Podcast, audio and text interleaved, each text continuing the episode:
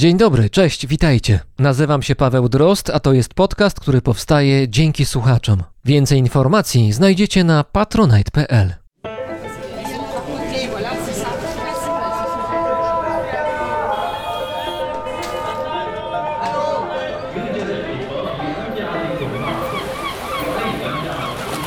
Brzmienie świata z lotu Drozda.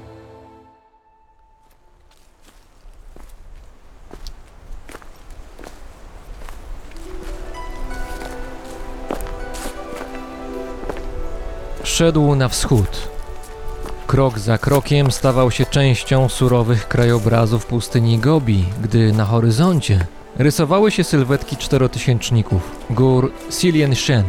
Na nogach miał dobrej jakości buty za kostkę, które musiały wytrzymać ponad 2000 km marszu. Było zimno, więc na głowę zarzucił kaptur.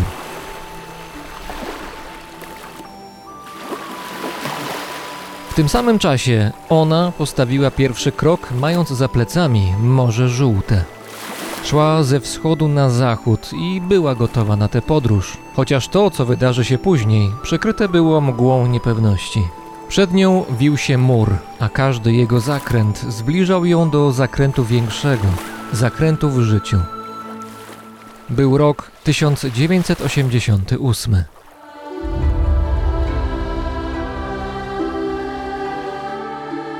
Mówią, że Wielki Mur Chiński jest jak smok. Głowa jego znajduje się w Morzu Żółtym, a ogon na pustyni Gobi. A może tych smoków jest więcej? Ci, którzy mieszkają wzdłuż historycznych fortyfikacji cesarstwa, znają legendy o bestiach, które swoją siedzibę miały tuż obok, a ich losy splecione były z losami ludzkimi.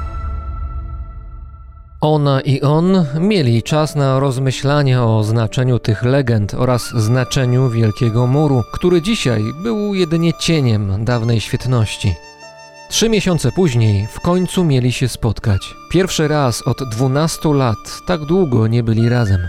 Oboje ubrani w ciepłe, zapięte wysoko kurtki. On w kurtce koloru indygo, ona w kurtce czerwonej. Na tle zszarzałych kamieni dostrzegli się z daleka. Każde z nich wzięło do ręki flagę na długiej bambusowej tyczce. Ona czerwoną, on białą, jakby się poddawał. Ich sylwetki przestały już rzucać cienie, ponieważ słońce chowało się właśnie za horyzontem. Za nimi widać było zabudowania klasztorów. Podeszli do siebie wolnym krokiem. On rozchylił ramiona i objęli się tak, jak to robili setki razy. Potem stanęli przed sobą, niepewni, co będzie dalej. Patrzyli na siebie w oczekiwaniu. To była ta chwila. Punkt zwrotny w ich życiu. Za ich plecami, w ciszy, pracowała kamera.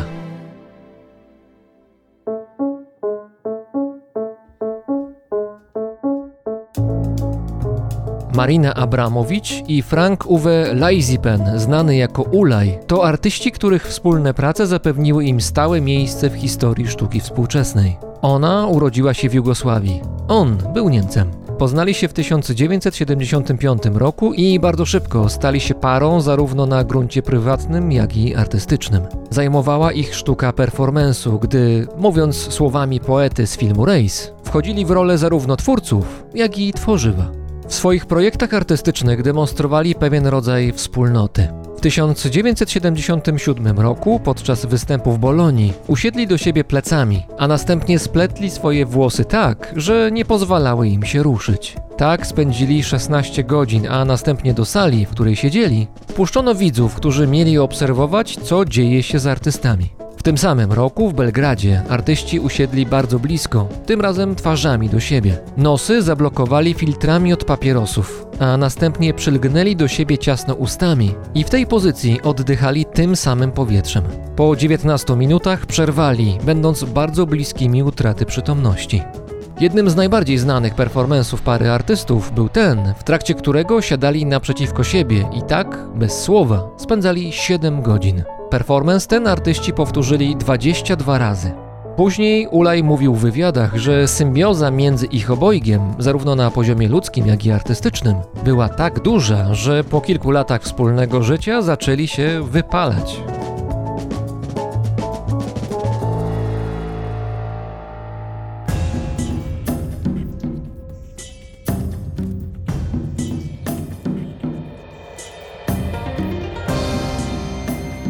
Para dużo podróżowała, głównie po Azji. Będąc w Australii, gdzie spędzili rok żyjąc z australijskimi aborygenami na pustyni Wiktorii, wpadli na pomysł, by w swoją pracę zaangażować Wielki Mur Chiński, ponieważ jest to jedna z niewielu konstrukcji stworzonych przez człowieka, które widać z przestrzeni kosmicznej.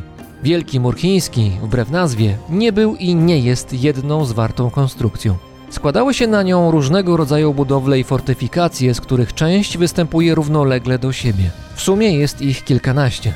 Budowę muru rozpoczęto w III wieku przed naszą erą. Zasadniczym jego celem była ochrona północnej granicy Cesarstwa Chińskiego. Cel ten został osiągnięty tylko częściowo, ponieważ Mongołowie, najsilniejsi z najeźdźców, wkraczali na ziemię cesarstwa, omijając istniejące fragmenty muru. Do czasów współczesnych zachowała się relatywnie nieduża część tych fortyfikacji. Turyści najczęściej odwiedzają ten fragment, który powstał w czasie panowania dynastii Ming między XVI a XVII wiekiem naszej ery. Wielki Mur Chiński zaistniał wyraźnie w świadomości zachodniego świata w 1985 roku. Był to czas odwilży w stosunkach amerykańsko-chińskich, których zwieńczeniem była wizyta prezydenta Richarda Nixona w Pekinie w październiku tego roku. Dwa miesiące wcześniej na Wielkim Murze Chińskim pojawiło się małżeństwo z Kalifornii. Dick i Jen Molenowie nie przyjechali jednak na zwiedzanie. Dick, lat 54, miał zdiagnozowanego raka i mniej więcej rok życia przed sobą. W obliczu nieuniknionego radykalnie zmienił tryb życia i zaczął biegać maratony. Tym razem chciał przebiec 42 km razem ze swoją żoną Jen po Wielkim Murze Chińskim, co ostatecznie się udało. Tym samym przeszli do historii biegów maratońskich. Ulaj i Marina Abramowicz nie chcieli biegać. Woleli marsz. Zamierzali przejść wzdłuż Wielkiego Muru Chińskiego, zaczynając od jego dwóch odległych krańców, by w finale stanąć naprzeciwko siebie i wtedy oświadczyć się sobie. Pomysł artystów musiał pokonać bardzo podstawowy i bardzo poważny problem. Niezbędna była bowiem zgoda chińskich władz. Starania o tę zgodę trwały prawie 9 lat. Wymagało to wielokrotnych podróży do Chin i negocjacji z Pekinem. Performance nazwali The Lovers kochankowie. W końcu Ulaj razem z Abramowicz wyjechali do Chin w 1988 roku i ich plan sprzed lat mógł się spełnić. Do pewnego stopnia. Od chwili powstania pomysłu do jego realizacji, kondycja ich związku bardzo się zmieniła, dlatego zmienił się też kontekst ich marszu przez Wielki Mur Chiński. W chwili startu dzieliło ich w linii prostej około 1500 km, ale podczas trzech miesięcy przeszli 2,5 tysiąca kilometrów. Zwykle szli od 8 do 10 godzin dziennie. Przed zapadnięciem nocy schodzili ze szlaku i szukali noclegów w okolicznych wsiach i miasteczkach. Towarzyszyli im obowiązkowo chińscy tłumacze oraz chińscy opiekunowie. Pierwotnie marsz miał trwać cały rok i zakładał wolniejsze tempo. Jednak ze względu na wysokie dzienne opłaty, które narzucili Chińczycy, para artystów zdecydowała się przyspieszyć kroku. Ulaj na zachodzie szedł głównie przez tereny pustynne, natomiast Abramowicz, idąc od Morza Żółtego, szła przez tę część muru, która wiła się w górach. W jej przypadku częsta była wspinaczka, nierzadko przez trudno dostępne ruiny fortyfikacji. Oczywiście tak duży wysiłek wymagał od artystów długiego przygotowania fizycznego przed rozpoczęciem podróży. Spotkali się po trzech miesiącach marszu. Miejsce miało być przypadkowe, jednak Ulaj, po dotarciu do szczególnie fotogenicznego fragmentu muru, postanowił się zatrzymać i poczekać na Abramowicz. Ta, nie wiedząc o jego pomyśle, szła jeszcze trzy dni, co później miała Ulajowi za złe. Po 90 dniach podróży dwoje ludzi spotkało się, żeby się rozstać.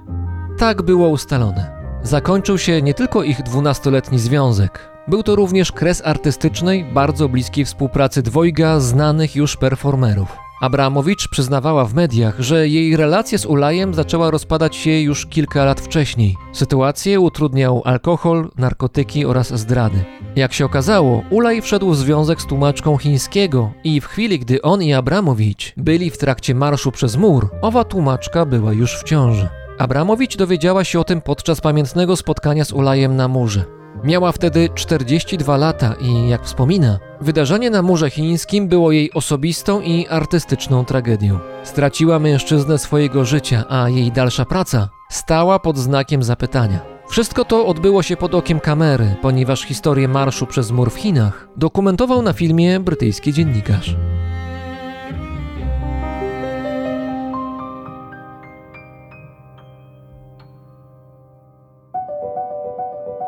Po rozstaniu Marina Abramowicz i Ulaj kontynuowali pracę osobno.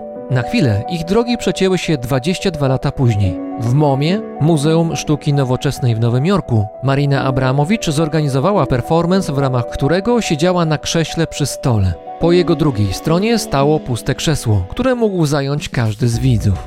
Gdy ktoś zajmował miejsce, artystka otwierała oczy i w milczeniu, bez ruchu, patrzyła na osobę naprzeciwko. Potem sekwencja się powtarzała. Widzowie reagowali różnie. Część pozostawała obojętna, część reagowała bardzo emocjonalnie. Większość siadała naprzeciwko artystki na kilka minut, ale bywali też tacy, którzy poświęcali całe godziny na milczące dzielenie spojrzenia z Mariną Abramowicz. Performance trwał 6 dni w tygodniu przez 4,5 miesiąca, w sumie 700 godzin. Z racji zainteresowania celebrytów i związanego z tym rozgłosu, wzięło w nim udział 750 tysięcy ludzi, również online. Jednym z nich był Ulaj. Namówiony przez twórców filmu dokumentującego ten performance, zjawił się w momie. Kiedy Abramowicz po raz kolejny zamknęła oczy, a krzesło przed nią znowu było puste, Ulaj zajął tam miejsce. Po otwarciu oczu Abramowicz była zaskoczona. Spotkała się z Ulajem tego dnia rano, ale i tak ta scena wywołała w niej duże emocje. Miała łzy w oczach. Ulaj również wydawał się głęboko poruszony. Łamiąc stworzone przez siebie reguły, Abramowicz wyciągnęła do niego ręce. Uśmiechnął się i odwzajemnił gest. Zamienili kilka słów. Tak spędzili ze sobą moment. W 2010 roku zdarzenie to było szeroko komentowane przez media na świecie. Ocenia się, że wówczas dowiedziało się o nim co najmniej 70 milionów ludzi. Po latach Abramowicz powiedziała, że w tamtym momencie spotkały się sztuka i życie.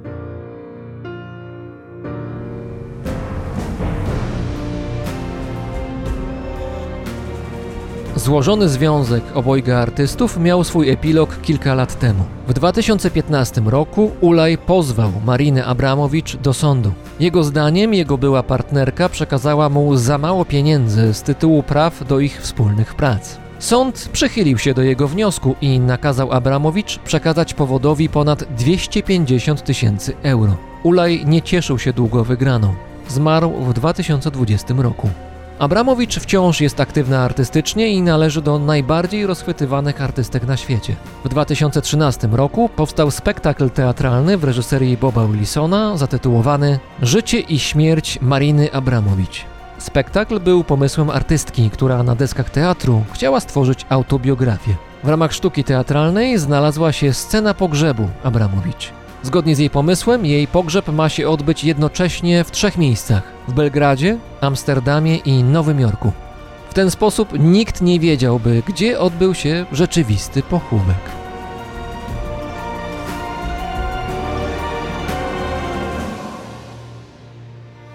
Po wojnie na Bałkanach w latach 90. Abramowicz zaczęła mówić, że pochodzi z kraju, który już nie istnieje. Jest bowiem Serbką.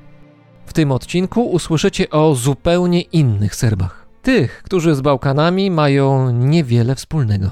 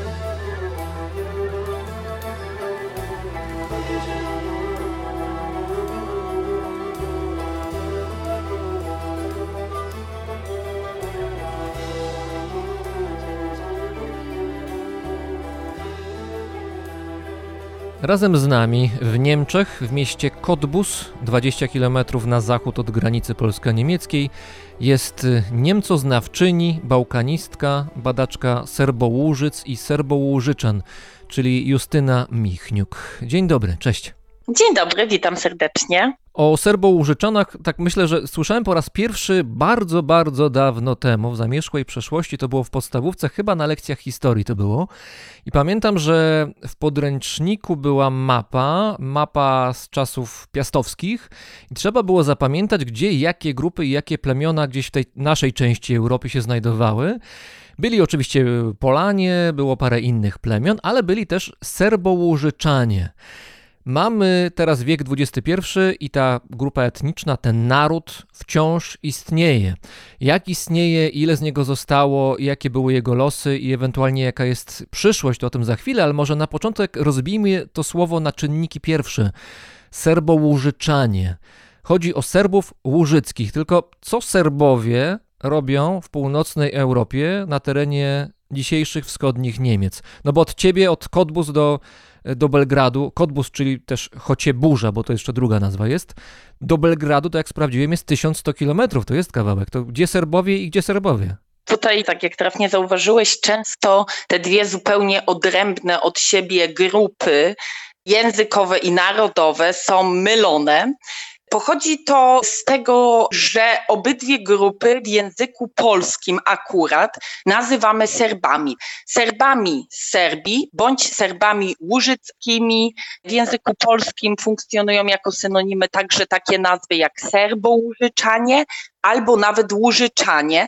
O ile ja staram się na przykład w moich rozmowach, ale też artykułach nie używać określenia łużyczanie, ponieważ łużyczanie są automatycznie łączeni przez wiele osób z kulturą łużycką, z którą oni no, coś tam mają wspólnego, ale nie można tego przełożyć jeden do jednego. Jeżeli chodzi natomiast o tą nazwę Serbowie, ona w języku niemieckim brzmi troszeczkę inaczej. W języku niemieckim o Serbołużyczanach mówi się Sorben albo Wenden. Ta druga nazwa Wenden Wędowie byśmy powiedzieli po polsku, ona odnosi się jedynie do Serbo-Łużyczan na Dolnych Łużycach i to nazewnictwo też jest jeszcze troszeczkę bardziej skomplikowane. No dobrze, a sami Serbo-Łużyczanie jak o sobie mówią?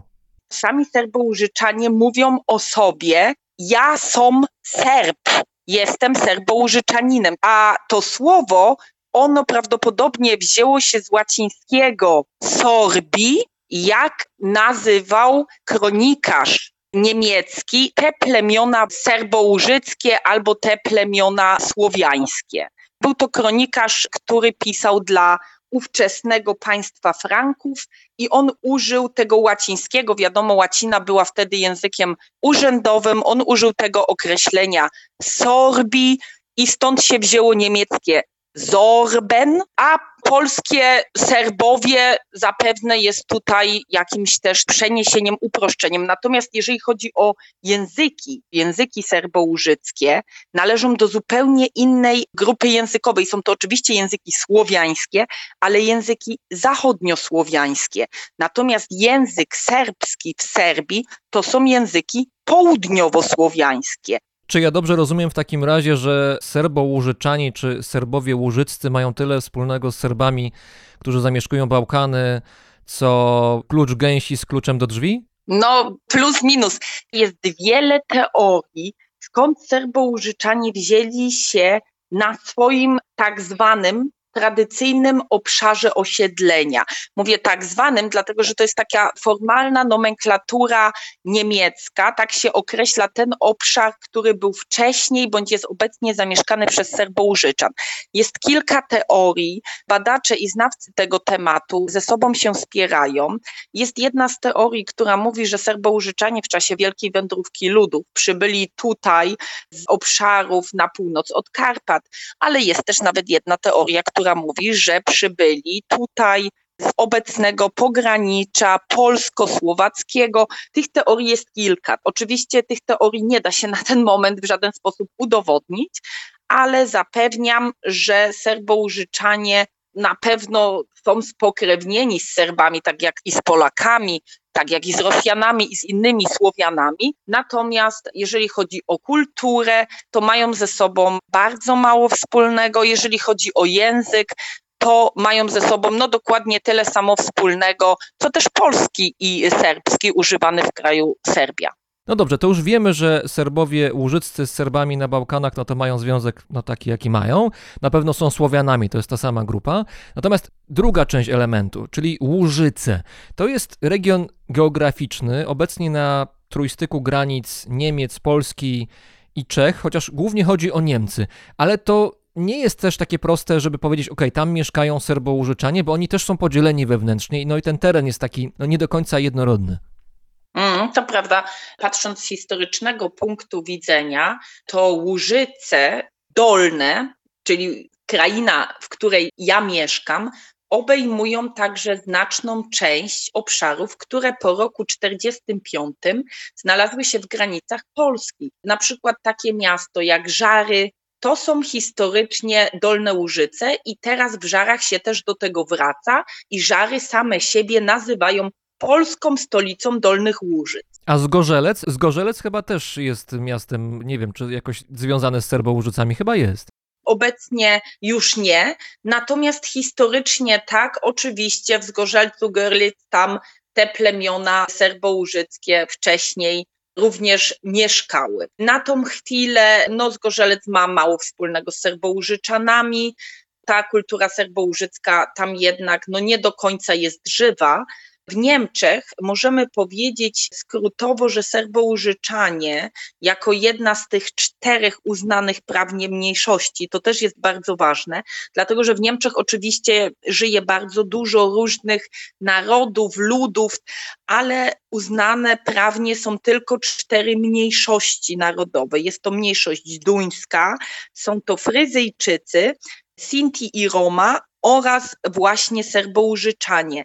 I dlaczego ja o tym mówię? Bo to nie jest bez znaczenia dla Serbołużyczan, bo tylko te grupy mniejszościowe, które są uznane prawnie, one mogą domagać się, a później dostać pewne prawa związane z ochroną ich tożsamości, z ochroną ich języka, z ochroną ich kultury, a także mogą na to oczywiście dostać środki finansowe od państwa niemieckiego, od krajów związkowych lub od bundu, czyli tego Związku Wszystkich Landów Niemieckich. Wracając do tego podziału Łużyc. Łużyce możemy podzielić na Łużyce górne, obszar położony obecnie w landzie Saksonia. Łużyce górne, tak się mówi, obejmują dzisiaj około 85 miejscowości. Taką stolicą górnych Łużyc jest miasto Bałtyn, czyli Budziszyn po polsku. Budyszyn po serbu. Ty wspomniałeś, że znasz nazwę Serbołużyczan ze szkoły i pewnie ci się obiło o uszy, że w Budziszynie Bolesław Chrobry podpisywał pokój. Tutaj testujesz moją pamięć, więc pozwolę sobie nie odpowiedzieć na to, czy rzeczywiście tak mi się to kojarzy. Wiem, że coś mi w głowie świta, jeżeli chodzi o Serbołużyczan. Oni gdzieś tam byli na tej takiej malutkiej, chyba różowawej nawet mapce, jako właśnie jedna z grup plemiennych w tamtych czasach mieszka pierwszego mniej więcej oczywiście, ale no szczegółów to już nie pamiętam za bardzo. No widzisz, dobrze, to wracam do tego, to Górne Łużyce, wokół miasta Bałcyn, czyli Budziszyn, Kamenc, Kamien, i Hoyerswerda, czyli po serbołużycku Wojerecy. Mamy też Łużyce Średnie, to jest taki obszar przejściowy. Kiedyś on nie był wyszczególniany jako oddzielny obszar, obecnie tak się już robi. Łużyce Średnie, one obejmują miejscowość Szlajfę, czyli po serbołużycku Slepo, co jest ciekawe dla tych łużyc średnich, występuje tutaj kilka takich elementów kultury, które nie są obecne gdzie indziej, o których mogę później powiedzieć. I tutaj także występuje nie tyle oddzielny język serbołużycki, co dialekt o cechach pośrednich między górno a dolnołużyckim. No i w końcu mamy Łużyce Dolne, czyli miejsce, gdzie mieszkam ja na terenie Niemiec, bo polskie już króciutko tutaj opisałam, obejmują około 60 miejscowości. Stolicą jest miasto, w którym ja mieszkam, czyli Cottbus, Hösiebus, takie miasta jak Spremberg, czyli Grodk, Kalau, czyli Kalawa, Löben, Lubin, gubn, czyli gubin i forst, czyli barszcz. Tutaj zawsze podałam drugą nazwę serbołużycką. Te nazwy również są na dwujęzycznych nazwach miast, na tych tablicach. Jak się jedzie tutaj przez Łużyce Dolne, ale też przez Łużyce Górne, to właśnie te miasta, które zadeklarowały się, że dalej chcą należeć do tego serbołużyckiego tradycyjnego obszaru osiedlenia, mają nazwy podwójne, dolnołużycko-niemieckie, a miasto Cottbus Hösiebus ma oficjalnie tą podwójną nazwę również na wszystkich dokumentach formalnych. To znaczy, jak pisze do mnie tutaj spółka śmieciowa, że mam nieopłacone za śmieci, to mi pisze zawsze z logo z podwójną nazwą Cottbus Hösiebus. I ten podział Łużyc na górne, średnie i dolne ma bardzo duży też wpływ na to, jakie tam są pielęgnowane tradycje. Mało tego, w każdym z tych regionów można powiedzieć dominuje inna religia, jest to protestantyzm bądź katolicyzm. Te regiony różnią się od siebie, jeżeli chodzi oczywiście o język, jeżeli chodzi o stroje. Występuje też na obszarze tak teoretycznie małym, ale dużym bardzo dużo dialektów przejściowych. Oczywiście język górnołużycki, ten literacki, w szkole jest wspólny dla wszystkich, tak samo jak dolnołużycki literacki jest powiedzmy wspólny dla wszystkich, ale tutaj mamy też swego rodzaju konflikty, jeżeli chodzi o język i jego użycie. Wyglądało to tak, że nie było aż do początku lat 50. szkół z językiem serbołużyckim. Pisze się co prawda i mówi, że podobno w XVII wieku w pewnych szkołach przyklasztornych używano języka serbołużyckiego do nauki religii i katechizmu tak zwanego, formalnie ten język serbołużycki jako chroniony, jako część też tożsamości serbołużyczan, on trafił do szkół dopiero po II wojnie światowej, na początku lat 50., z tym jak zostały przyjęte nowe ustawy w nowych dwóch krajach, można powiedzieć, niemieckich, utworzonych po zakończeniu II wojny światowej i w tych szkołach dopiero zaczęto nauczać tego języka pisania i czytania. Wcześniej większość ludności tutaj na Łużycach Górnych, Dolnych i Średnich była serbołużycka. Z tym wyjątkiem, że większość z nich oczywiście no, w średniowieczu posługiwała się łaciną, ci ludzie wykształceni, ale większość z nich niestety umiała bardzo mało albo w ogóle pisać po serbołużycku, i czytać, to były wyjątki. No bo jak mówię, nie było nauki powszechnej w tym języku. Mówisz o tym, że była nauka serbołużyckiego, były szkoły, które nauczały tego języka, tylko że zdaje się, że jest tak, że nie ma jednego języka serbołużyckiego, tylko są zasadniczo dwa, to znaczy dolnołużycki i górnołużycki, prawda? I one się różnią na tyle, że ci ludzie mogą mieć ewentualnie problem, żeby się dogadać między sobą. Mogą, mogą. Ja tu troszeczkę uogólniłam, że po II wojnie światowej pierwszy raz w historii udało się Serbołużyczanom otrzymać zapis prawny i jak gdyby w nim prawo do używania swojego języka w tej strefie oficjalnej, w szkole i tak dalej, i tak dalej. Natomiast tak jak powiedziałeś, istnieją oficjalnie dwa języki serbołużyckie, górnołużycki i dolnołużycki. No istnieją także dialekty różne przejściowe. Niektórzy mówią nawet, że dialekt z tych łużyc średnich, z tego obszaru wokół Szlajfe, Slepo też jest własnym językiem, a nie dialektem. Tutaj oczywiście językoznawcy się wspierają, ja im zostawiam pole do popisu. Ja mogę powiedzieć tak w skrócie dla osób, które no nie mają pojęcia, jak brzmi górno i dolnołużycki. Jak już wcześniej powiedziałam, Oba należą do grupy języków zachodniosłowiańskich i uogólniając, podkreślam, uogólniając, górnołużycki jest bardziej zbliżony do czeskiego, a dolnołużycki jest bardziej zbliżony do polskiego, ale to w takim naprawdę bardzo, bardzo dużym uogólnieniu. To teraz może, żeby można było sobie dokładnie wyobrazić i usłyszeć może właściwie, jak te języki brzmią, to proponuję, żebyśmy posłuchali chwilkę Twojej rozmowy w języku dolnołużyckim z pewną starszą panią, o której zaraz opowiesz, ale na początek posłuchajmy tego fragmentu. No ja żyłam takie w Gubinie, hał na niemskim boku. To musím také každý deň do Gubína s autom hyš. O, Mm. No to je také daleko. jo. To je 100 kilometrów każdy dzień. To tyče. No jo, ale z autom, ja mam auto, to pyn to, Jo. pyn to zio. Jo. Pyn to zio, pyn to nie jo tak źle, ale to jest 100 kilometrów każdy dzień. Jo, kurde się. Jo, to jest za tydzień 500 kilometrów, co ja Jo. muszę pęnić. To jo napinające takie. Ale redne Žižečko. Jo, dziękuję se. Dziękuję se. To mają takie wielka kluka, nie? Jo, każdy cosio, my możemy takie ze stanią raz do was przyjść, na przykład, a my że się stanie ja takie widzieć, gaż cosio. To nie jest żaden problem. Wiemy, że to, wiemy, że to serbsku drastwo oblekać, a pynmy, że przyjść. Albo gaż cosio, ja se myślim, aż 16 januara, to Jo. jo za dwa tydzienie, jo takie serbska namsza w Żylowie.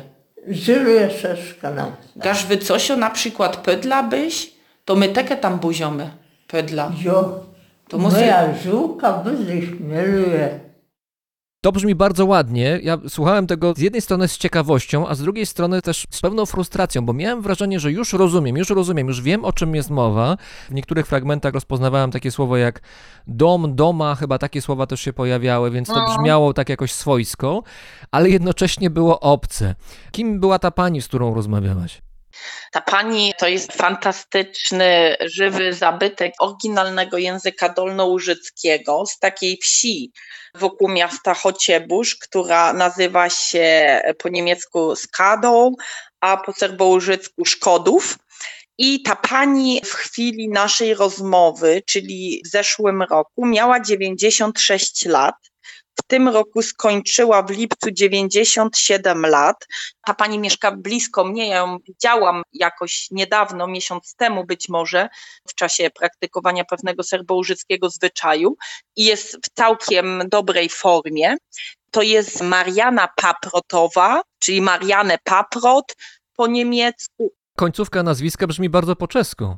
Paprotowa, dlatego że jej mężem jest pan o nazwisku Paprot, temu ona jest Owa. Gdyby jej panieńskim nazwiskiem było Paprot, to zgodnie tutaj z wykładnią serbołużycką byłaby Paprotojc. Mhm. Tak się tego kiedyś używało, teraz już to często nie jest w użyciu. Pani Paprotowa jest taką osobą bardzo inspirującą dla mnie i spotkanie z nią to było coś niesamowitego, dlatego że ta pani ma prawie 100 lat. Jest osobą, której pierwszym językiem, pierwszym językiem i językiem, w którym ona uczyła się myśleć jako małe dziecko i mówić i komunikować, był właśnie serbołużycki. Ona nie znała w ogóle niemieckiego, kiedy poszła do szkoły wiejskiej i dopiero w szkole od innych dzieci i od nauczyciela, tak od dzieci niemieckich tu mam na myśli, nauczyła się języka niemieckiego. Dlatego, że wcześniej całym językiem komunikacji z sąsiadami, z rodziną, ze wszystkimi był dla niej język serbołużycki. Mało tego, ta pani jest taką osobą bardzo otwartą, bardzo pogodną, chętną też do rozmowy, przede wszystkim po serbołużycku, z tego się bardzo cieszy. I ona jest też wielką kopalnią wiedzy. Niestety w tym wieku ciężko jest godzinami siedzieć i z nią rozmawiać, bo wiadomo, że nie można jej tak męczyć. Natomiast ona mi bardzo dużo opowiedziała o tym, jak kiedyś się żyło na wsi, jak to wyglądało w latach powojennych tutaj na Dolnych Łużycach.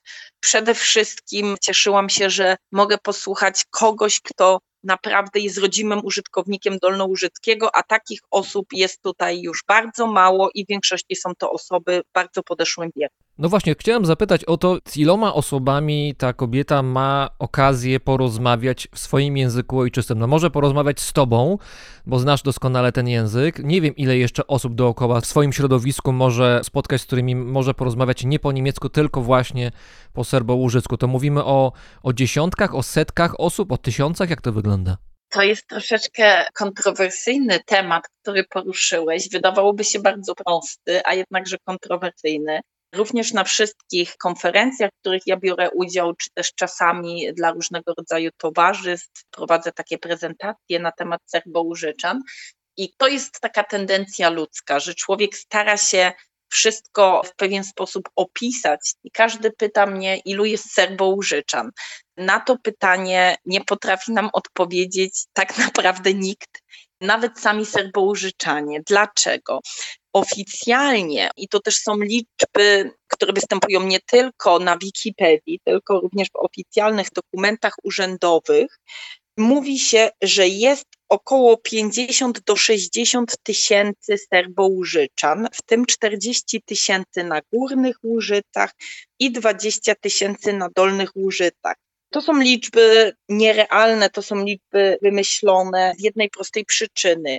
Nie da się w dzisiejszych czasach powiedzieć z całą pewnością, kto jest serbołużyczaninem, a kto nie. Ale to jest chyba też kwestia deklaracji, prawda? To znaczy, jeżeli ja się czuję, że jestem akurat z tej grupy, należę do tego narodu, należę do tej grupy etnicznej, no to można mnie do takiej grupy etnicznej zaliczyć. Chyba tak to się robi.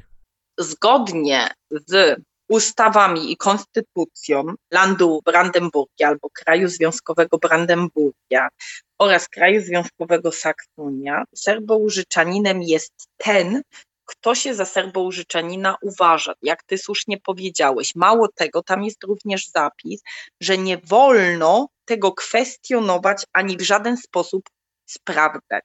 Ja powiem tak, my mamy tutaj na Dolnych Łużycach też Serbo-Łużyczan, którzy nie są stąd, nie są nawet z Niemiec i którzy się deklarują sami jako Serbo-Łużyczanie, natomiast nie są prowadzone żadne spisy ludności pod tym kątem. Dlatego nie można tego określić. Mało tego, jeżeli chodzi o liczbę osób władających językiem górno i dolnołużyckim, tej liczby również nie da się niestety dokładnie określić. Najbardziej dokładne dane, które posiadamy, i to są takie dane realne, mówią o tym, że językiem górnołużyckim włada około 20 do 25 tysięcy ludzi, natomiast językiem dolnołużyckim, i tutaj uwaga, w różnym stopniu, już nie mówię tutaj w stopniu biegłym, tylko w różnym stopniu włada na ten moment około 5 tysięcy osób. Jeżeli chodzi o liczbę osób, które biegle znają Dolnołużycki, to ja bym powiedziała z mojego 14-letniego doświadczenia badawczego i też z rozmów z innymi osobami, że jest to około tysiąca osób. Jedną z tych osób jest na przykład twój mąż, prawda, który jest serbołużyczaninem. Jak on podchodzi do tego, kim jest, jaką ma tradycję, do jakiej grupy należy, no jak podchodzi do swojego języka też, czy ma do niego jakiś rodzaj emocjonalnego też stosunku i stara się go kultywować i na przykład, nie wiem, jakoś rozwijać prywatnie czy społecznie? To jest bardzo trudny i długi też temat. Mój mąż urodził się co prawda tutaj w mieście Kotpusesiebus na Dolnych Łużycach, ale jego rodzice są z Górnych Łużyc, obydwoje. To znaczy jego mama jest ze Średnich Łużyc, mówiąc to tak już bardzo formalnie. To już bardzo skomplikowanie. Tak, i oni rozmawiali ze swoimi dziećmi tylko i wyłącznie w języku górnołużyckim, także językiem rodzimym mojego męża jest górnołużycki, a nie dolnołużycki. On oczywiście włada też biegle językiem dolnołużyckim, nauczył się go sam, co nie jest takie oczywiste, ale tu nie będę rozwijać na razie tego wątku, żeby nie odbiec daleko od Twojego pytania.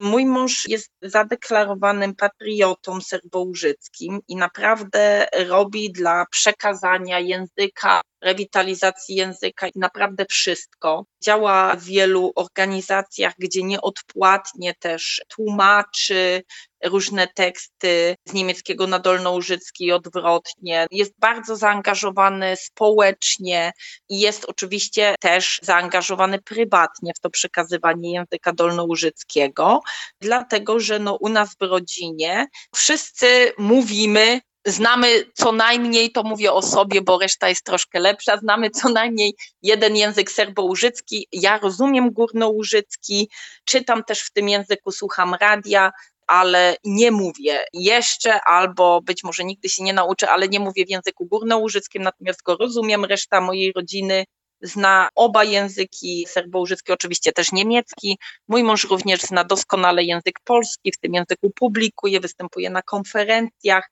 My się zawsze śmiejemy, że u nas codziennie w domu w użyciu są cztery języki, dlatego że każdy z nas te języki rozumie i nam jest wszystko jedno, co kto w jakim języku powie, bo i tak to wszyscy rozumieją i mamy takie, śmiejemy się, słowiańskie Esperanto z czasem dodatkiem języka niemieckiego, jak już inaczej się nie da. A nie ma takich słów, które są jakoś kłopotliwe i opacznie mogą być zrozumiane w zależności od tego, w jakim języku w danym momencie mówimy? Nie, nie, dlatego że to też jest taka komunikacja rodzinna, więc ja wiem w sumie już zanim mój mąż coś powie, ja już w sumie wiem, co on chce powiedzieć. Ja się już tego domyślam. I myślę, że on też się raczej znając mój charakter domyśla, co ja już chcę powiedzieć, więc generalnie nie ma między nami akurat tutaj takich nieporozumień. Natomiast jest w języku serbo-łużyckim, tutaj mówię, jest wiele ciekawych słów, bym powiedziała, no śmiesznych, które ja czasami też mojemu mężowi tak wytykam, no i razem się z tego śmiejemy. Jednym z moich ulubionych słów jest słowo kubka, które wiadomo co znaczy po polsku, natomiast kubka w języku dolnołużyckim oznacza grupę ludzi, ale może też grupę muzyków, tak jak band Mhm. muzyczny oznaczać, a kupa to jest wyspa. To są takie dwa moje ulubione słowa. Kupa, kubka, no taki język, taki jego urok. To mi teraz tak spontanicznie przyszło do głowy. Z tego się najczęściej śmieję. No tak, bo wszystkie słowa dotyczące ludzkiej fizjologii zawsze najłatwiej zapadają nam w pamięć. Zapamiętać. Tak. Z tego, co się orientuję, chyba wasze dziecko chodzi do, nie wiem, czy przedszkola, czy do szkoły, ale dwujęzycznej, prawda? To znaczy, że ten system dwujęzyczny w Niemczech na terenie Serbo-Łużyc, na terenie Łużyc Dolnych i Górnych jakoś funkcjonuje. Jakość to jest bardzo dobre słowo do opisania tego systemu. Ten cały system, tak jak już powiedziałam, szkół i przedszkoli powstał dopiero po II wojnie światowej. Ja to powtórzę jeszcze raz, bo to jest bardzo ważne. I na początku nie było oczywiście serbołużyckiego w przedszkolach bądź żłobkach, był tylko w szkołach. Później trafił do przedszkoli i żłobków. Co jest bardzo ważne, na ten moment na terenie Dolnych Łużyc od roku 1998 jest realizowany program rewitalizacji języka dolnołużyckiego, który nazywa się Witaj, bo Witaj po dolnołużycku znaczy dokładnie to samo, co Witaj po polsku dzięki temu programowi też ten język został wprowadzony na szerszą skalę do dwujęzycznych niemiecko-serbo-łużyckich przedszkoli i jest tam z reguły uczony albo ma być uczony na zasadzie imersji językowej. Imersja językowa polega na, tak się to opisuje w literaturze fachowej, na tak zwanym zanurzeniu dziecka w języku. To znaczy, że to mówię w teorii, wszystkie panie pracujące w przedszkolu powinny znać bardzo dobrze język dolnołużycki bądź być rodzimymi użytkownikami tego języka i powinny umieć, tak jak my to robimy u nas w domu, zmieniać z języka dolnołużyckiego na niemiecki, tam i z powrotem, śpiewać tu po niemiecku, tu po dolnołużycku, jednemu dziecku odpowiadać po niemiecku, drugiemu po dolnołużycku, to jest ten stan z opisu na papierze. Natomiast niestety serbołużyczanie, podobnie też jak wiele innych grup mniejszościowych, borykają się z brakiem wykształconych nauczycieli. Ten problem jest już znany bardzo długo. Niestety z tym problemem nie robi się wiele, albo te działania nie są efektywne. Ja teraz powiedziałam nauczycieli. Mówiąc nauczycieli, mam na myśli nauczycieli oraz wychowawców w przedszkolach. Dla osób, które nie znają systemu szkolnictwa niemieckiego, dlaczego mówię wychowawców w przedszkolach? Dlatego, że w Niemczech, żeby uczyć w przedszkolu, nie trzeba mieć wykształcenia pedagogicznego, to znaczy studiów, tylko robi się takie wykształcenie zawodowe jako wychowawca właśnie i już można pracować w przedszkolu. Natomiast wychowawczynie w tych przedszkolach dwujęzycznych, w Cottbus, Hösiebus mamy dwa takie przedszkola dwujęzyczne, przedszkola i żłobki, tak, to jest przedszkole i żłobek w jednym. Te panie często skończyły miesięczny kurs języka dolnołużyckiego, albo są to tak zwani Quereinsteiger, co dopuszcza teraz ustawa z braku wykształconej kadry. Quereinsteiger to znaczy ktoś, kto był z innej branży i jak gdyby tak z boku wchodzi w ten zawód. I to są osoby, które często no, nie potrafią przepraszam, napisać poprawnie słowa serboużyczanie po serboużycku, ale są wdrażane do tych przedszkoli, bo nie ma personelu wykwalifikowanego. Oczywiście dużo się w ostatnim czasie robi, żeby podnieść kwalifikację tego personelu, jeżeli chodzi o język dolnołużycki. Natomiast ja mogę powiedzieć jako matka i też jako osoba, która no, nauczyła się tego języka przecież od zera, że ten poziom zarówno w przedszkolach, jak i w szkołach jest niezadowalający. Im dalej się w historię cofniemy, tym bardziej chyba będziemy znajdywać takie momenty, kiedy mocniejsze grupy narodowe starały się trzymać w szachu te mniejsze, albo nawet no, starały się je likwidować niekoniecznie fizycznie, ale poprzez no, działalność państwa. Mam na myśli tutaj, mówiąc krótko, germanizację, jeżeli chodzi o Serbo-Łużyczan. Jak to wyglądało w praktyce? Czy po II wojnie światowej właściwie ledwo można było próbować jakoś ożywić tę kulturę w kontekście językowym, jeżeli chodzi o Serbo-Łużyczan? Bo rozumiem, że wcześniej było już bardzo, bardzo źle.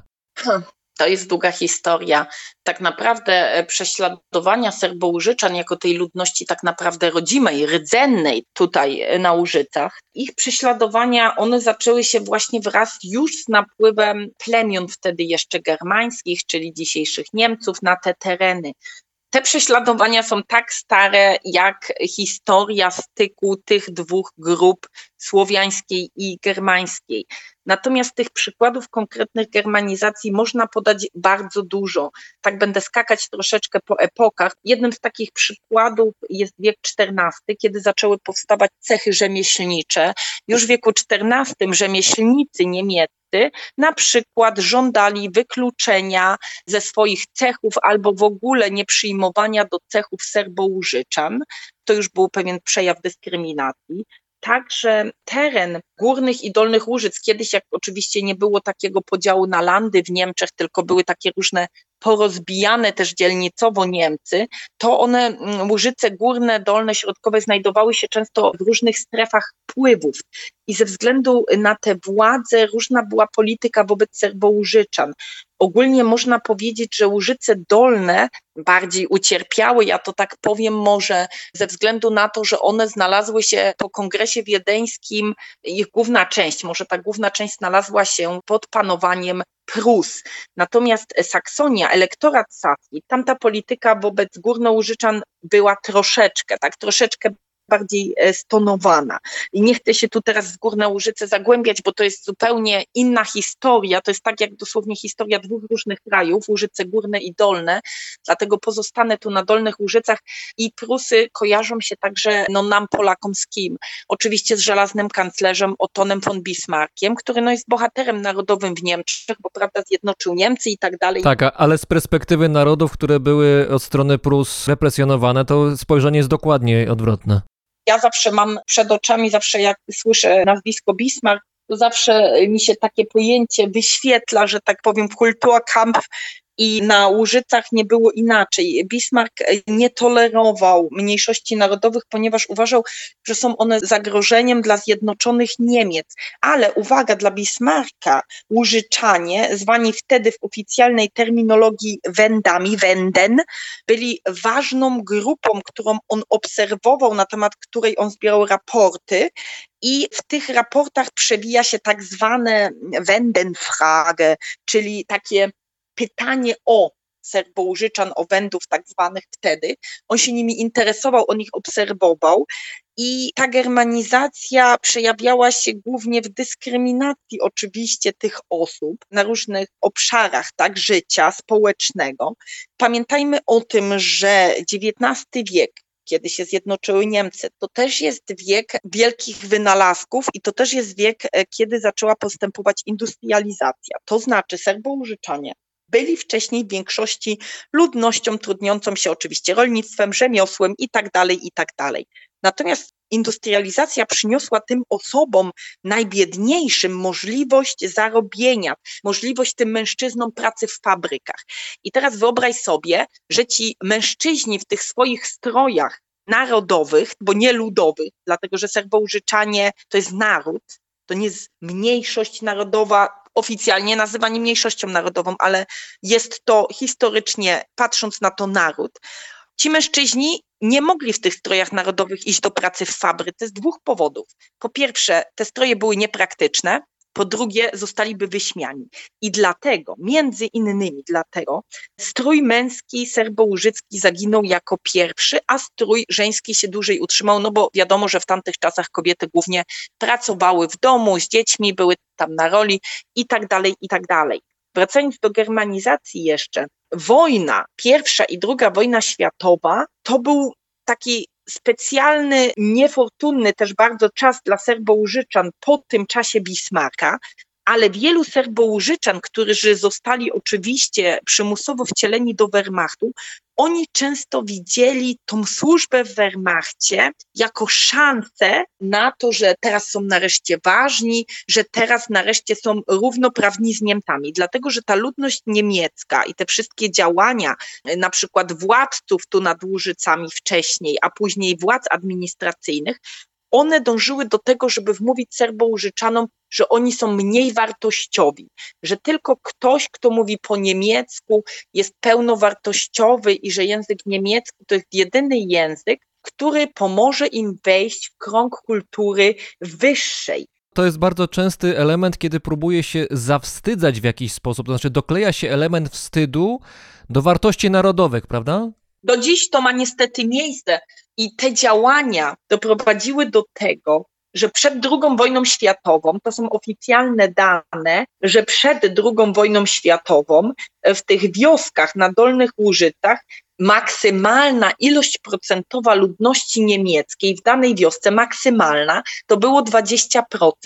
Natomiast po wojnie było to już 50%, co miało również związek z napływem Niemców ze wschodu, którzy później uciekali na tereny dzisiejszej Republiki Federalnej. I przez to, że nagle było w tych wioskach więcej albo tyle samo Niemców, co Serbo-Łużyczan, ci Niemcy napływowi bądź miejscowi zaczęli na Serbo-Łużyczanach wymuszać używanie języka niemieckiego.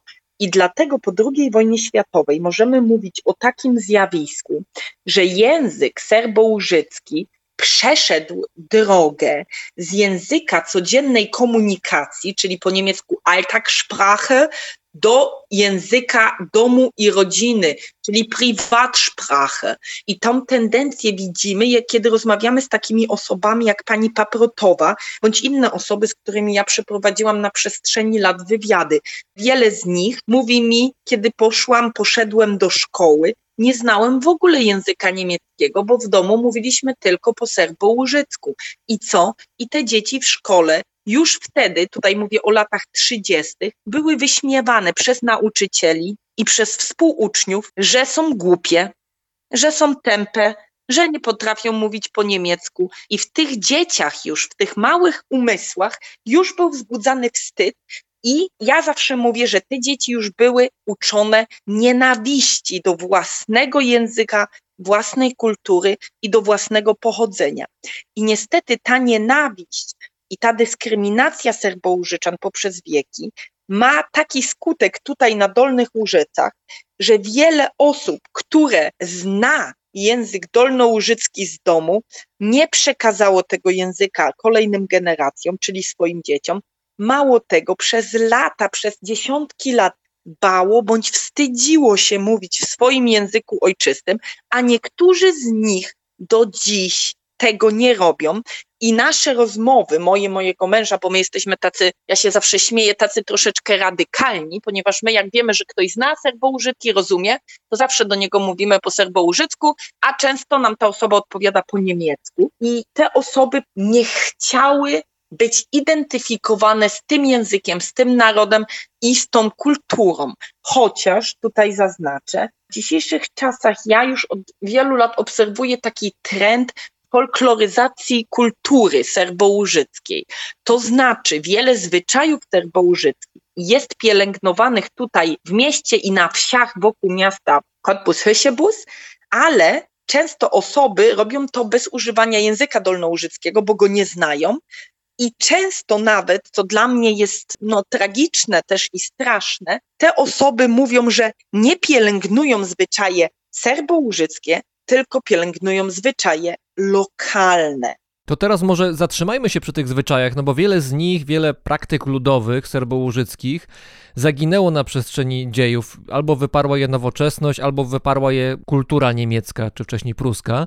Ale są te elementy, które jednak przetrwały, no jak mówisz, w takiej formie może nie do końca idealnej, jakoś sponiewieranej, ale jednak są. Kim jest na przykład gładziernica? Głaziarnica pochodzi to słowo od czasownika głazić, a czasownik głazić znaczy tyle, co po polsku wygładzać. Można tego słowa użyć, kiedy mówimy o prasowaniu czasem. A głaziarnica to jest pani, zwykle pani, chociaż wiem, że był jeden również pan, co mnie osobiście bardzo zdziwiło, ale historycznie na to patrząc, to są kobiety, które pomagały innym kobietom ubrać się w strój narodowy, bo te polskie stroje ludowe da się ubrać samemu. Natomiast wiele serbołużyckich strojów na pewne specjalne okazje, nie mówię tu ani o stroju codziennym, ani o niektórych strojach, ale wiele strojów na specjalne okazje po prostu to jest niemożliwe założyć ten strój samodzielnie i to były właśnie głaziarnice, czyli takie panie ubierające albo pomagające się ubierać innym paniom, ewentualnie pomagające też im coś doszyć, coś naprawić w tym stroju, zreperować i tak dalej. Czyli to jest ktoś więcej niż krawcowa, to jest jeszcze osoba, nie wiem, garderobiana może Och, nie, to jest osoba też, która ma ogromną wiedzę na temat stroju, na temat kolorów, na temat wyszywania, na temat elementów stroju. Łaziarnice na przykład ubierały też tak zwane e, dzieciątko, którego strój w każdej wsi jest inny, w mieście Cottbus-Hösebus także inny i jest bardzo skomplikowany, jest też symboliczny, dlatego że w tym stroju nie może zabraknąć pewnych elementów i taka głaziarnica, ona była takim kompedium wiedzy na temat strojów narodowych na różne okazje. Ona wiedziała kiedy, jaki kolor, kto może co założyć, kto, który kolor symbolizuje, bo ta kolorystyka jest bardzo złożona i nie jest przypadkowa. To znaczy kolory mają znaczenie praktyczne? Tak, oczywiście. Natomiast u Serbołużyczan, co często dziwi wiele osób, że u Serbołużyczan do ślubu idzie się ubranym w jaki kolor? Mm, no, jeżeli kobieta, to pewnie biały. Nie, czarny. Czarny. Czarny. Aha. Oczywiście, a na pogrzeb, na pogrzeb idzie się ubranym w jaki kolor tradycyjnie? No to pewnie biały. Tak. U Serbołużyczan kolor czarny to jest kolor symbolizujący odświętność, specjalną okazję. Dlatego panna młoda u Serbołużyczan głównym kolorem jej stroju to jest czerń. Natomiast jeżeli chodzi o stroje żałobne, tudzież stroje pogrzebowe, ich jest też wariantów bardzo dużo, dlatego że w Niemczech są wyróżniane różnego typu rodzaje żałoby. Jest żałoba pełna, to jest na przykład żałoba po śmierci rodziców, jest żałoba niepełna, jest żałoba półpełna, dużo takich różnych specyficznych określeń i na każdą z tych rodzajów żałoby, w zależności od tego, kto zmarł, nosiło się inny strój. Natomiast ten strój tej żałoby całkowitej to jest taki biały, ja to powiem może tak nieprofesjonalnie, ale żeby każdy mógł sobie to wyobrazić, to jest taki biały koc od głowy aż do stóp w kolorze białym. Natomiast, jak mówię, panna młoda jest ubrana na czarno. Mało tego, kolor czarny może nosić dziewczyna, oficjalnie tak w tym stroju narodowym, może albo mogła nosić dziewczyna dopiero po bierzmowaniu, dlatego że wcześniej nosiła inne kolory, nosiła głównie kolor czerwony. Kolor czerwony to jest taki tradycyjny kolor też no, stanu wolnego, ale też symbolizujący młodość, symbolizujący beztroskę, Natomiast kolor czarny wraz z bierzmowaniem, no już ta dziewczynka była włączana jak gdyby w tą społeczność też no, kościelną mimo wszystko, ale też w tą powiedzmy w jakiś sposób społeczność ludzi dorosłych i wtedy ona pierwszy raz mogła mieć elementy też właśnie czarne w swoim oficjalnym stroju narodowym. To już wiemy, kim jest głaziarnica. Swoją drogą wiem, że co najmniej jedną z głaziarnic współczesnych znasz. Teraz chciałbym o innym stroju porozmawiać, który jest wyjątkowy, ponieważ raz w roku tylko się tak w Serbo-Łużycach się przebierają i to nie wszyscy, tylko jedna osoba i to się odbywa podczas zwyczaju, obchodów, które się nazywają jańskie rejtowanie. Ojej, tak myślałam, że, że, że No bo o ten strój właśnie... jest, jest przedziwny. Ja może opiszę, jak ten strój wygląda, a ty zaraz wytłumaczysz, o co chodzi. To wygląda, drodzy Państwo, tak jakby był sobie ludzik Michelin, tylko nie jest białe, tylko jest w kolorze chabrowym, no bo zresztą zrobione chyba jest z chabrów głównie, Tak. a na głowie człowiek, który jest tym ludzikiem Michelin, e, tylko właśnie chabrowym ludzikiem Michelin, e, on nie ma tej głowy ludzika Michelin, tylko ma coś na zdjęciu, to wygląda jak klatka, jakby on w klatce siedział, takiej bardzo wąskiej, wysokiej klatce na kanarki i on siedzi w środku i pewnie niewiele widzi. To jest korona, jest uwita z kwiatów lilii głównie i innych kwiatów, które w tym czasie rosną. W tym czasie to znaczy, tak jak ty powiedziałeś, jańskie jechanie, Johannesreiten, czyli po polsku po prostu jazda konna na świętego Jana. A świętego Jana jest bodajże 24 czerwca. To jest ta noc świętojańska po prostu. Mhm. Natomiast ten zwyczaj jańskiego jechania zachował się obecnie tylko i wyłącznie w jednej, jedynej miejscowości, w miejscowości Kassel, Kozyl. Trzeba powiedzieć, że mimo, że to chodziło o świętego Jana, tak naprawdę oczywiście w czasach niechrześcijańskich gdzieś tam te korzenie tkwią na pewno. Nie mogę ci powiedzieć, o co wchodzi w tym zwyczaju, bo tego nie wie nikt. Tego nie wiedzą nawet osoby, które mają tytuły naukowe już najwyższe, dlatego że nikt tego nie wie, bo ten zwyczaj nie jest nigdzie opisany. Nigdzie. Z tego zwyczaju zachowały się pojedyncze nagrania, ale już z lat 50. XX wieku, oczywiście bez głosu, czarno-białe, takie troszeczkę no, chaotyczne. I nikt nie wie, skąd się ten zwyczaj wziął, jak on był pierwotnie kultywowany, jakie miał pierwotne znaczenie. Tutaj oczywiście dużo osób mówi, dobrze, noc świętojańska jest też znana przecież u innych ludów słowiańskich. Być może pójdźmy w tym kierunku. Mówi się, to jest jedna z teorii, że na świętego Jana się podobno też objeżdżało pola. Objeżdżało się jej po to oczywiście, żeby dały dobre plony i tak dalej, tylko że jak dla mnie objeżdżanie pól już w czerwcu, no to mało przyniesie, no bo to już zaraz przecież te plony wszystkie przydą, więc troszeczkę za późno proszenie o tą płodność ziemi, ale niestety, no jak mówię, nikt nie potrafi wyjaśnić y, pochodzenia tego zwyczaju i ja też nie będę tutaj wymyślać żadnych teorii spiskowych. Wróćmy do tego ludzika Michelin, bo to jest jeździec na koniu, on rzeczywiście na koniu jedzie. Co się rozgrywa wtedy? Jak to wygląda? Jaka jest fabuła tego zwyczaju? ten jeździec, on symbolizuje świętego Jana. Jest pole i obok są trybuny, gdzie siedzą widzowie. I ten jeździec, ten Jan, ma koronę, ma ten ciężki strój z chabrów. Jemu jest bardzo ciężko oczywiście jechać. No właśnie, opowiedz o tym stroju, bo ja powiedziałem ludzik Michelin, chabry, kwiaty i tak dalej, ale o co chodzi? No jest to tak zrobione, że noc wcześniej albo wieczór wcześniej zbierane są chabry. Te chabry są ze sobą łączone w takie wielkie chabrowe porwozy i potem on jest ubierany, jest, dlatego wygląda troszeczkę jak ludzik Michelin, jak ty to ująłeś, dlatego że on ma różnego rodzaju w dzisiejszych czasach takie zabezpieczenia, żeby sobie karku nie złamał, a o tym powiem za chwilę dlaczego. I on jest owijany tym takim porwozem z chabrów, a na głowie ma koronę z różnego rodzaju kwiatów, tak już powiedziałam, między innymi lilii. A dlaczego ma tą koronę? Dlatego, że on nie może zostać rozpoznany, bo on jest figurą symboliczną. Nikt nie chce, żeby ktoś powiedział, o patrz, to jest mój sąsiad Władek, tylko on symbolizuje Jana. Ale przy okazji ta korona jest tak zrobiona, że nie tylko nie można go rozpoznać, ale on też nie może rozpoznać otoczenia, bo niewiele widzi. No on nie widzi nic praktycznie. Ja tej osobie nie zazdroszczę, która ma tą funkcję do wykonania. Wygląda to tak. Kiedyś ci jeźdźcy, oni jechali podobno po polach, a potem naokoło centrum wsi, a dzisiaj jest takie wielkie pole obok trybuny i tak, Jan jedzie tam i z powrotem na koniu, najpierw w otoczeniu, no powiedzmy, nie wiem, dziesięciu towarzyszy, w kolejnej rundzie ośmiu, potem sześciu, potem czterech, potem dwóch, a potem jedzie sam.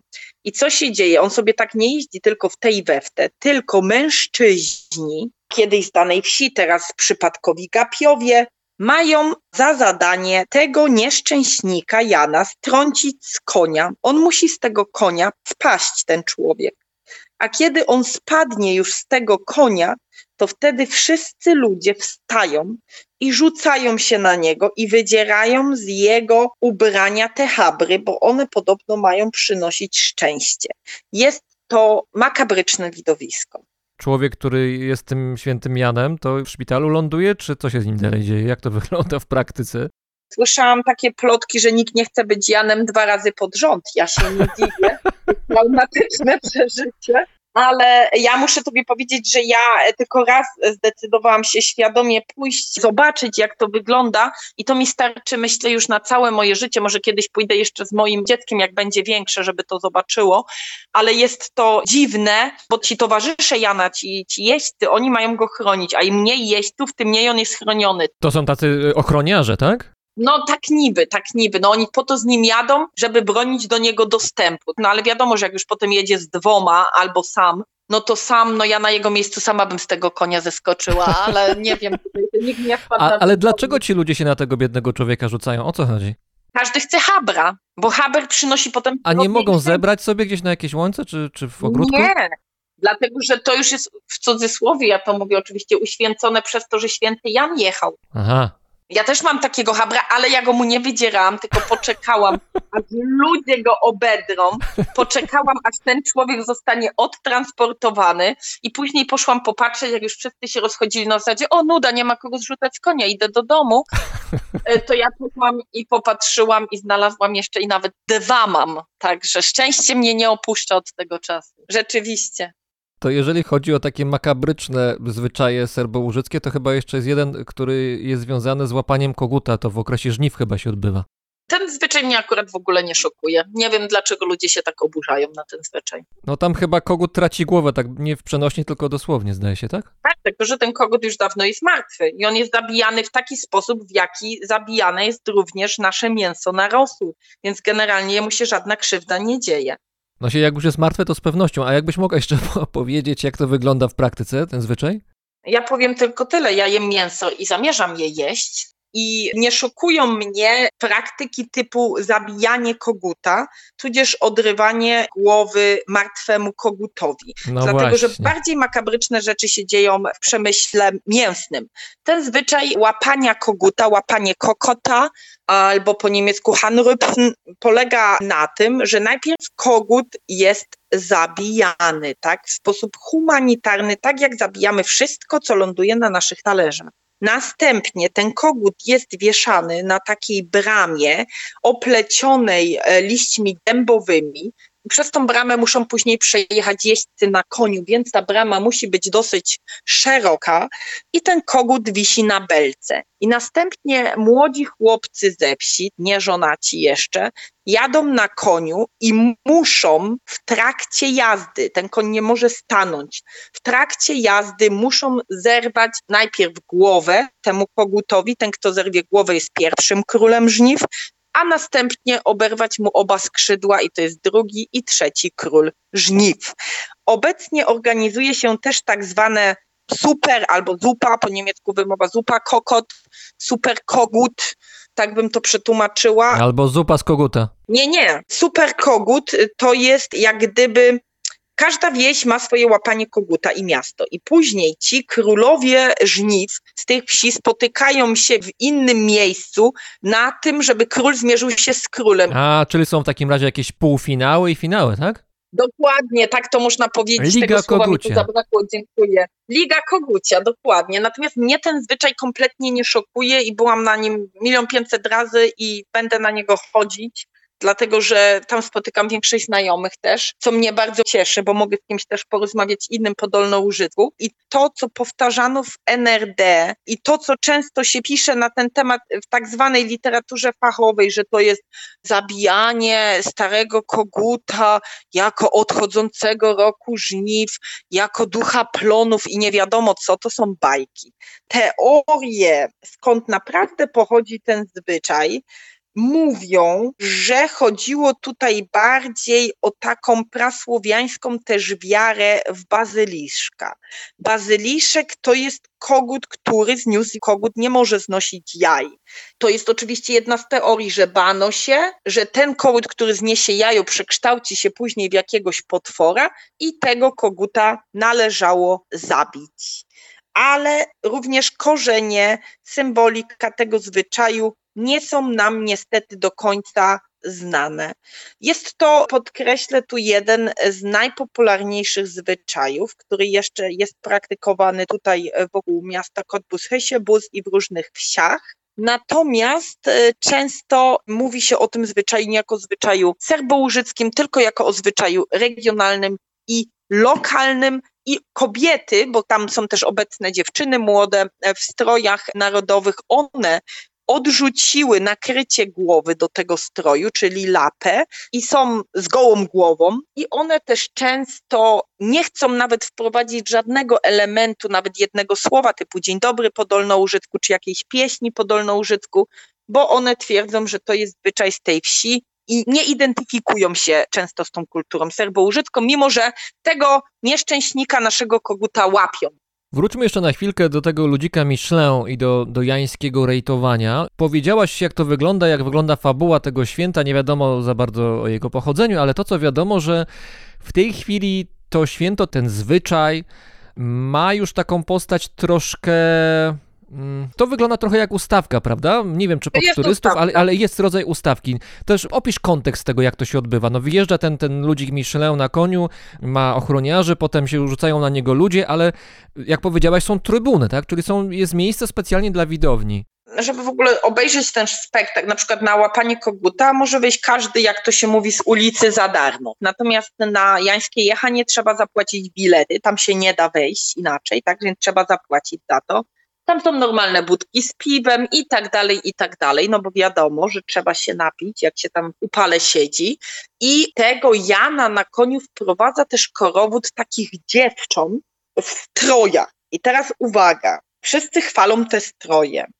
Te stroje są nowe, uszyte, te dziewczyny są ładne, nawet młode, tak, wiadomo. Natomiast te stroje nie są w żaden sposób oryginalne. Te stroje są całkowicie wymyślone od podstaw przez jedną krawcową na zasadzie o patrz, kolory serbołużyczan, czerwony, niebieski, biały, zróbmy z tego ładny strój. Na tej zasadzie powstał ten strój. I niestety jest on no, promowany na szczęście tylko na tym jednym miejscu jako strój narodowy, natomiast nie jest strojem narodowym.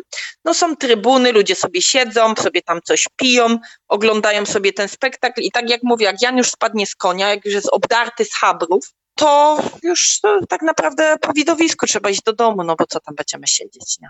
Z tego wyłania się taki obraz jakiejś erozji kulturalnej, to znaczy z jednej strony coś jest kultywowane i jest jakaś ciągłość, ale z drugiej strony bardzo łatwo to się zamienia w jakiś rodzaj karykatury praktyk kulturalnych, praktyk z przeszłości. Niestety, o ile łapanie koguta jest naprawdę dobrze zorganizowane i też poważnie do tego się podchodzi, o tyle no akurat to jańskie jechanie to jest taki antyprzykład kultywowania tradycji, nawet nie wiem, czy to można tak nazwać. I jest takich przykładów troszeczkę więcej. Tak jak mówię, w Szprewaldzie tutaj, Szprewald jako kraina geograficzna po serboużycku błota, to są kanały. Tam jest wielu turystów, mogą sobie takimi różnymi łodziami, czółnami, kajakami, czym tam chcą pływać po tych kanałach. Od kilku lat tam się próbuję wybrać, może mi się w końcu uda. No to zapraszam, zapraszam. I tam jest często, są często nawet kobiety, które te czółna prowadzą w tak zwanych, tak zwanych strojach serbołużyckich, które oferują tak zwane serbołużyckie rundy tam po tych kanałach. I te stroje serbołużyckie to jest tak, mieszanka wszystkich możliwych elementów na zasadzie, co znalazłam, to ubrałam. To jest mniej więcej to samo jak te tak zwane stroje góralskie z wypożyczalni takiej. Ojej, to koło górala to to nawet nie leżało. I tego typu to są stroje. Ja lubię bardzo prowokować też ludzi. To jest takie moje hobby poza pracą. tak, tak, ja uważam, że to jest moje hobby. I często jeździliśmy z moim mężem do takiej miejscowości Ślepcy, Ślopiścio, i tam sobie lubiliśmy odpoczywać. I tam też nagle pojawiły się takie, no, rejsy, powiedzmy, po kanałach serbołużyckie. No i ja mówię do mojego męża, ty idę się tam zapytać zaraz tych pań w tych tak zwanych strojach o ich historię życia. No i poszłam, tam podeszłam, mówię, o jakie piękne stroje, tak udawałam oczywiście osobę, która no nie ma zielonego pojęcia, no i zaczęłam się wypytywać o te stroje, o ich pochodzenie, czy znają serbołużycki, a ta jedna kobieta mi mówi, że ona w ogóle z nie wiadomo jakiego innej części Niemiec jest i mówi, a przebrała się, bo to pieniądze przynosi. No pięknie, gratulacje. Także tego typu niestety smutne historie z moich prowokacji wynikają, mimo to dalej praktykuję, dalej praktykuję. Ja od razu powiem, że nie zamierzałem, tak jak mówiłem, że się wybierałem w tamte rejony kanałowo-bagienne wschodnich Niemiec, wybierałem się na kajaki, więc nie będę korzystał, nie mam zamiaru korzystać z usług tych pań, o których przed chwilą wymieniałaś, także myślę, że jestem jakoś usprawiedliwiony. Chciałbym jeszcze na moment cofnąć się w daleką przeszłość serbołużycką żebyśmy słowo zamienili na temat dawnych wierzeń serbołużyczan, bo tutaj z jednej strony możemy śmiało stwierdzić, że ich tradycje, czy szerzej mitologia były bardzo podobne do tego, co w tym samym czasie było częścią innych Słowian z regionu, choćby z terenów dzisiejszej Polski, ale są też pewne różnice. Opowiedz proszę o serbo-łużyckim smoku, smoku dobrym, który zwie się plon.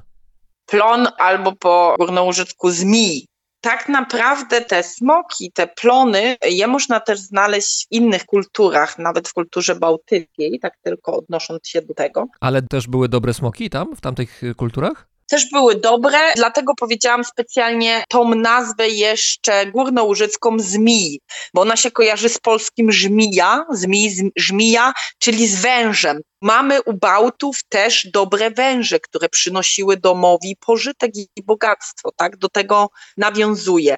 Natomiast wracając do serbołużyczan i do tego rzeczywiście smoka, czyli plona, mówiło się kiedyś w dawnych czasach, że rolnik któremu się powodzi, musi mieć w domu plona. To znaczy, że gdzieś u niego, zazwyczaj na strychu, zamieszkał smok. Ale ten smok musiał być jakichś takich filigranowych raczej rozmiarach, skoro się zmieścił na strychu. Ten smok, on miał możliwość zmieniania postaci. A. I najczęściej, najczęściej ten wieśniak, tu mówię w sensie takim, no, jako nazwa, absolutnie nie oceniam nikogo, nie mówię tu w sensie pejoratywnym, ten wieśniak zazwyczaj takiego plona, takiego smoka znajdywał podczas ulewy. Na przykład wracał z pola, patrzy, a pod domem stoi mu taka zmokła kura. No i zazwyczaj co się robiło takiej zmokłej kurze? Przepędzało się ją, ale jak ktoś ją przyjął do domu, wysuszył, dał jej jeść, to mogło się okazać, że to był plon pod postacią zmokłej kury. I później ten plon mieszkał na strychu i ten plon musiał być karmiony tak zwanymi krupami. Wiesz, co to są krupy? Mm, jakieś kluseczki? Tak, po polsku też są krupy w różnych tak? regionach. Tak, to są takie kluski z mlekiem. To było jego ulubione jedzenie, a czego mu nie wolno było dawać? Warzyw i owoców. Tego nienawidził. Lubił właśnie takie kluski z mlekiem. Ja się śmieję, że to jest nawiązanie do tego, że oni wtedy sami jadli takie zacierki z mlekiem. Mhm. No i smok się dopasował pewnie do ich jadłospisu. A jak to jest, że, bo ja, mnie się wydawało zawsze, że smoki to raczej takie mięsożerne były. Nie, murzyckie smoki lubiły takie krupy z mlekiem miały swoje preferencje kulinarne i jeżeli tego smoka się karmiło i o niego dbało i uwaga, nie mówiło nikomu, że się go ma, to coraz większe bogactwo, ale można było tego smoka również stracić przez głupią paplaninę, czyli chwalenie się innym, albo przez to, że się go zapomniało nakarmić, albo się go w jakiś sposób obraziło. Wtedy on zazwyczaj, co robił wtedy taki obrażony smok, nie opuszczał dom i fajrant, tylko opuszczał dom, podpalał go i fajrant. A, czyli jednak coś takiego prawdziwego smoka w tym plonie jednak jest, potrafił ziać ogniem. Mimo wszystko potrafił, ale to tylko na końcu, jak był zdenerwowany. To myślę, że ja też potrafię, jak mnie ktoś zdenerwuje. Wiesz, jak sprawdzałem troszeczkę mitologię serbołużycką, to ku mojemu zdziwieniu zauważyłem pewne podobieństwo w jednym z mitów serbołużyckich do mitu kaszubskiego. Mianowicie na Kaszubach jest taka taka legenda, że Kaszuby, ten rejon, region powstał właśnie z tego, że kiedyś przyszły jakieś olbrzymy, one tam porozrzucały jakieś mhm. kamienie, tam sobie żyli. Tam jest dłuższa jakaś historia, bardziej skomplikowana. Zresztą jakiś rok temu w jednym z odcinków Brzmienia Świata ta historia została opowiedziana, więc polecam, możecie sobie posłuchać. Tutaj mówię do naszych słuchaczy. Natomiast w przypadku Serbo-Łużyc też są olbrzymi jako, jako twórcy Łużyc jako takich. No są wspomniani, są wspomniani i dokładnie w tym samym kontekście, co u Kaszubów, że też olbrzymi tam porzucali jakieś pagórki, albo że pagórki są dziećmi olbrzymów. Były też takie wierzenia, dlatego że Łużyce to jest w większości taki teren, no tutaj wielkich gór nie ma, ale są różnego rodzaju pagórki. Jest dużo, dużo różnych takich legendarnych teorii, ale podobnych do tej, o której wspomniałeś. Na koniec, Justyno, co to znaczy być serbołużyczaninem? Tu mam na myśli może bardziej perspektywę twojego męża, no, który jest serbołużyczaninem. Co to znaczy dla niego? Jakie to ma dla niego znaczenie? Ja myślę, że to jest bardzo trudno w dzisiejszych czasach być serbołużyczaninem, dlatego że jest trudno kultywować własne oryginalne tradycje, jest ciężko zachować język ze względu na wiele czynników zewnętrznych, ale nasza rodzina stara się przede wszystkim zrobić to, co jest najważniejsze, czyli przekazać język dolnołużycki i górnołużycki dalej naszym dzieciom, używać tego języka jako języka codziennego, nie tylko w domu. Ja również używam języka dolnołużyckiego w pracy, tutaj mogę Ci powiedzieć. Tak, używam dolnołużyckiego w pracy, w komunikacji między innymi z osobami z serbołużyckich organizacji, które znają serbołużycki. Używam go w mowie, używam go w piśmie. Nawet nie dalej jak cztery tygodnie temu gościliśmy u mnie w pracy grupę pracowników Centrum Witaj z Bałcyn, czyli Budziszyna i z Kotbus, czyli tu z Chocie Burza, czyli osób, które pracują nad podręcznikami między innymi szkolnymi i materiałami dydaktycznymi do nauki górno- i dolnołużyckiego. Ja prezentację taką troszkę bardziej skomplikowaną o, o, o projektach różnego rodzaju, którymi ja się zawodowo zajmuję, prowadziłam w języku dolnołużyckim, na co mi bardzo pozwolił i przyklasnął mój szef.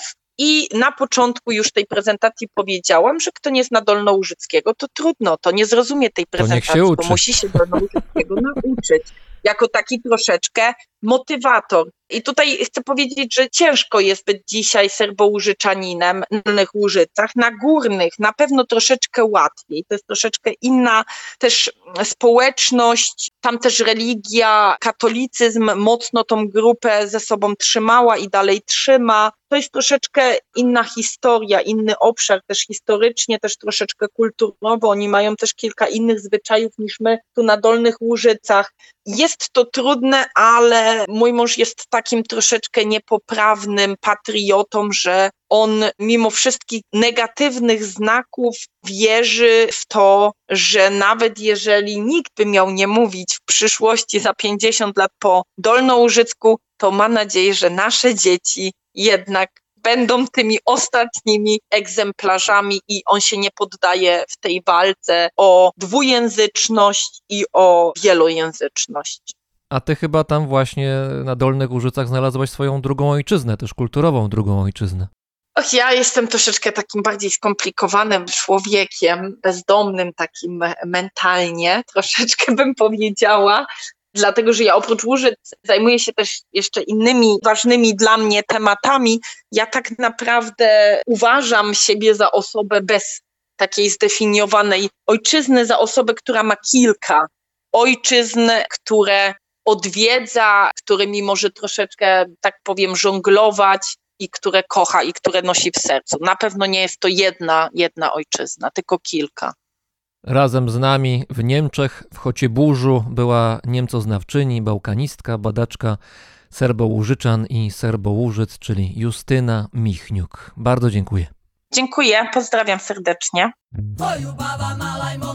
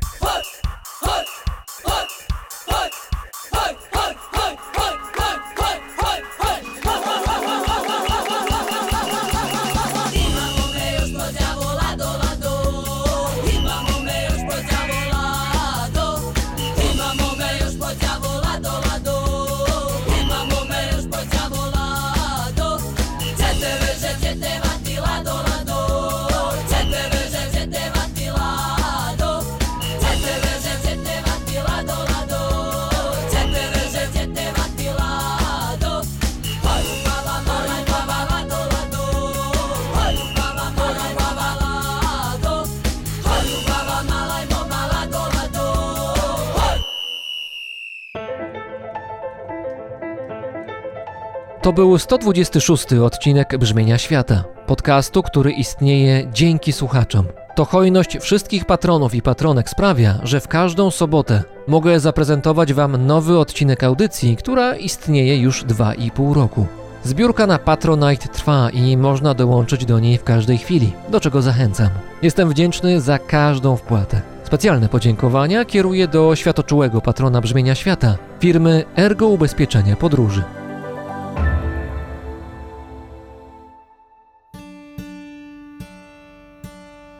Paweł Drozd, czyli ja, mówi Wam dobrego dnia.